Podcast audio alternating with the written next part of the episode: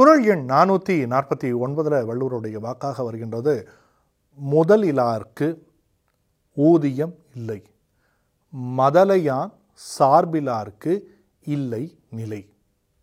அது என்னப்பா அது? கொஞ்சம் கூட காசு போட்டால் தானேப்பா காசு எடுக்க முடியும்? அப்படின்னு காலங்காலமாக பார்த்தீங்கன்னா வணிகம் வாணிபம் செய்யக்கூடிய தமிழகத்தில் இருக்கக்கூடிய இந்த பாரம்பரியமான குடும்பங்கள்லாம் போய் கேட்டிங்கன்னா சொல்லுவாங்க. இது தமிழகத்தில் மட்டும் இல்லை இந்தியா முழுக்க. நம்ம சொல்கிறோம்ல செட்டி எட்டியாகி எட்டி சேட்டான கதைன்னு சின்ன வயசில் கேட்ட ஒரு ஒரு கதை ஞாபகம் இருக்குது அப்படி ரொம்ப பாரம்பரியமாக வாணிபம் செய்யக்கூடிய செட்டியார்கள் எடுத்திங்கன்னா ஒரு ஒரு வயசுக்கு மேலே என்ன பண்ணுவாங்க கையில் ஒரு பணத்தை கொடுத்து இதுதான் அவனோட முதல். போய் என்ன பண்ணுறியோ முயற்சி பண்ணியோ சம்பாதிச்சிட்டு வாணிபம் செய்துட்டு வான்பாங்க. அதே மாதிரி தான் சேட் அப்படின்னு சொல்கிறாங்களே அவர்களும் வந்து செய்கிறார்கள். குஜராத்தில் சில பாரம்பரியத்தில் செய்கிறாங்க இப்படி பல இடங்களில் கண்கூடாக பார்த்து சில குடும்பங்கள் இருக்கிறது கேள்விப்பட்ட கதைகள் நிறையவே இருக்குது அப்போ இந்த முதல் கொடுத்து அனுப்புவாங்க நீ வந்து உனக்கு சம்பாதி அப்படின்னு. இன்றைக்கி இருக்கக்கூடிய நவீன கால ஆண்டர்ப்ரூனர்ஸ் அதாவது வந்து தொழில் முனைவோர் என்ன சொல்கிறாங்க ஒரு ரூபா போட்டால் ரெண்டு ரூபா எடுத்தால் இந்த தொழிலில் இறங்குறேன். ஸ்டார்ட் அப்ஸில் என்ன சொல்கிறாங்க ஒரு ரூபா போட்டு எனக்கு நீ வந்து அதில் ஒரு எண்பது பைசா வரி விலக்கு கொடுத்தேன்னா எனக்கு அதில் ஒரு மூன்று ரூபா வந்ததுன்னா நான் அந்த தொழிலில் இறங்குறேன் அப்படின்வாங்க இதே தான் வந்து வெஞ்சர் கேபிட்டலிஸ்ட்டு அதுக்கப்புறம் ஏஞ்சல் இன்வெஸ்டர்ஸ் இப்படி பல விதங்களில் எங்கே பார்த்தாலும் ஒரே ஒரு விஷயந்தான் முதல் போட்டால் தான் ஊதியம் வரும். கரெக்டாக அப்போது நம்ம ஒரு இடத்துல எதையோ ஒன்று விதைக்கணும். பணத்தை முதல்ல விதைச்சா தான் அந்த இடத்துல ஊதியம் வரும். சம்பாதிக்க முடியும். அப்படிங்கிற அந்த அறிவு உனக்கு இருந்துக்குல்ல அப்போது அதே இடத்துல சொல்கிறாரு அப்போது நீ எப்போ உனக்கு நிலை எப்போ நீ வந்து ஓரளவுக்கு நிலையாக இருப்ப அப்படின்னா எப்போ நிலையாக இருக்க மாட்ட அப்படிங்கிறதையும் சொல்கிறாரு பணத்துக்கான உதாரணம் மாதிரி வாழ்க்கையில் நிலைக்கான உதாரணம் இருக்கும் பாருங்கள் அப்போ சொல்கிறாரு யாரை நீ சார்ந்திருக்க வேண்டுமோ அவர்களை சார்ந்து இருக்க வேண்டும். அதனால தான் அந்த பெரியாரை துணைக்கோடல் பெரியவர்கள் நட்பாக வைத்துக்கொள்ளலாம் அறிவுரையாக வச்சுக்கலாம். இன்னைக்கு சொல்கிறாங்களே அவர் தான் எனக்கு வந்து வழிகாட்டின்னு சொல்கிறாங்க இல்லையா? கைடாக இருக்கலாம். மென்டர் அப்படின்னு சொல்கிறாங்களே என்னை உருவாக்கியவர் அப்படின்னு சொல்லலாம். இப்படி யாராவது ஒருத்தரை நீங்கள் சார்ந்து இருந்தால் உங்களுக்கு நிலை இருக்கும். அவங்க யாரை சாரணும்னா பெரியவர்களை. அந்த பெரியவர்கள்ங்கிறது இந்த இடத்துல நட்பு உங்களுக்கான ஒரு துணை அப்படின்னு வச்சுக்கோங்களேன். இதை உறவு அப்படின்னு எடுத்துக்கிட்டால் துணை வாழ்க்கைக்கான முன்னேற்றம் அப்படின்னு நினச்சிக்கிட்டா வழிகாட்டி எப்படி பார்த்தாலும் உனக்கு ஒரு துணை அந்த இடத்துல இருக்கணும் அப்படிங்கிறது தான் வள்ளுவருடைய வாக்காக இருக்கின்றது. இன்னைக்கு இந்த வீடியோவில் நான் உங்ககிட்ட பேசிகிட்டு இருக்கேன். இந்த மாதிரி நிறைய பேர் வெவ்வேறு இடங்களில் பேசுகிறாங்க அப்படின்னா இந்த பேச்சு கலைக்கெல்லாம் முதன்மை அப்படிங்கிறது எங்கேருந்து தோன்றுதுன்னா இந்த மாதிரி நின்றுட்டு பேசுறது ஒருத்தர் முன்னாடி ஒரு பெரிய பிரசங்கம் பண்ணுறது அப்படிங்கிறது இந்த சமய சார்புகளுக்கெல்லாம் முன்னாடியே தொடங்கின ஒரு காலகட்டம்னு கிரேக்க வரலாறு என்ன சொல்லுது அப்படின்னா டெமானிக்கஸை குறிப்பிடுகின்றது. அவர் டெமானிக்கஸுக்கு இது எப்படிடா வந்தது அப்படின்னு கேட்டிங்கன்னா அதுக்கு முன்னாடி வந்து கிரேக்க வரலாறு வந்து ஒரு பத்து பேர் புராணம்னு எடுத்துக்கலாம். ஏன்னா வரலாறா புராணமா அப்படின்னு ஒரு கேள்வி இருக்கு அதனால் அந்த இடத்துல புராணம்னே வச்சுக்கலாம்.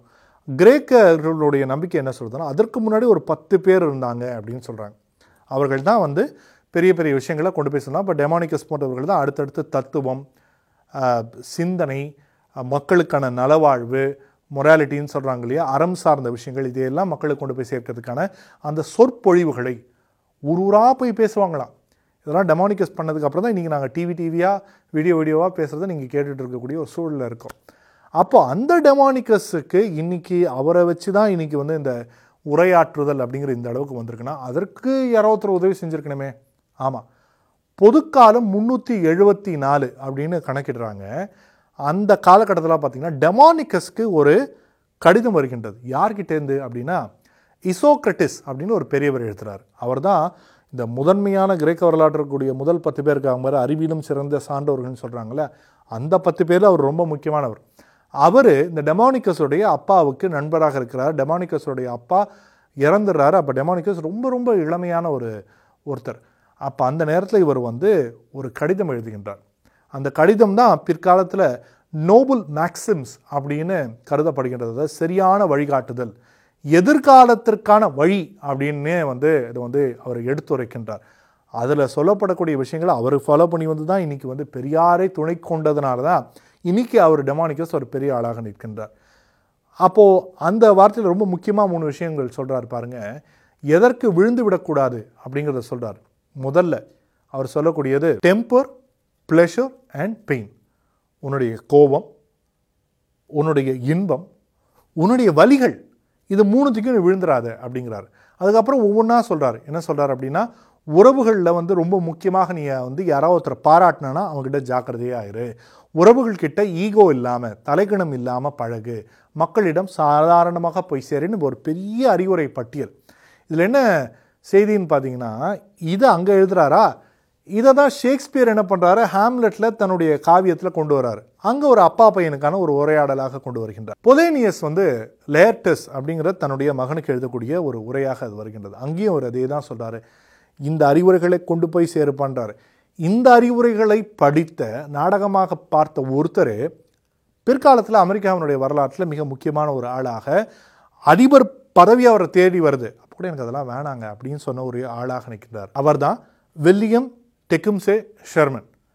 அதாவது உள்நாட்டு குழப்பம் நாடே ஒரு மிகப்பெரிய போரில் இருக்குது ஆப்ரஹாம் லிங்கனுக்கு வழி சொல்கிறதுக்கோ இல்லை சரியான பாதை சொல்கிறதுக்கோ ஆள் இல்லாத போது ஏற்கனவே தோற்ற ஒரு இளைஞனாக இருந்த ஷெர்மன் அடிக்கடி ஷேக்ஸ்பியரோடைய இந்த பொலேனியஸ் லேட்டஸ் இந்த உரையாடல் இருக்கு பாருங்க. அதை வந்து அடிக்கடி வந்து தன்னுடைய நினைவுக்கு கொண்டு வருவாராம்.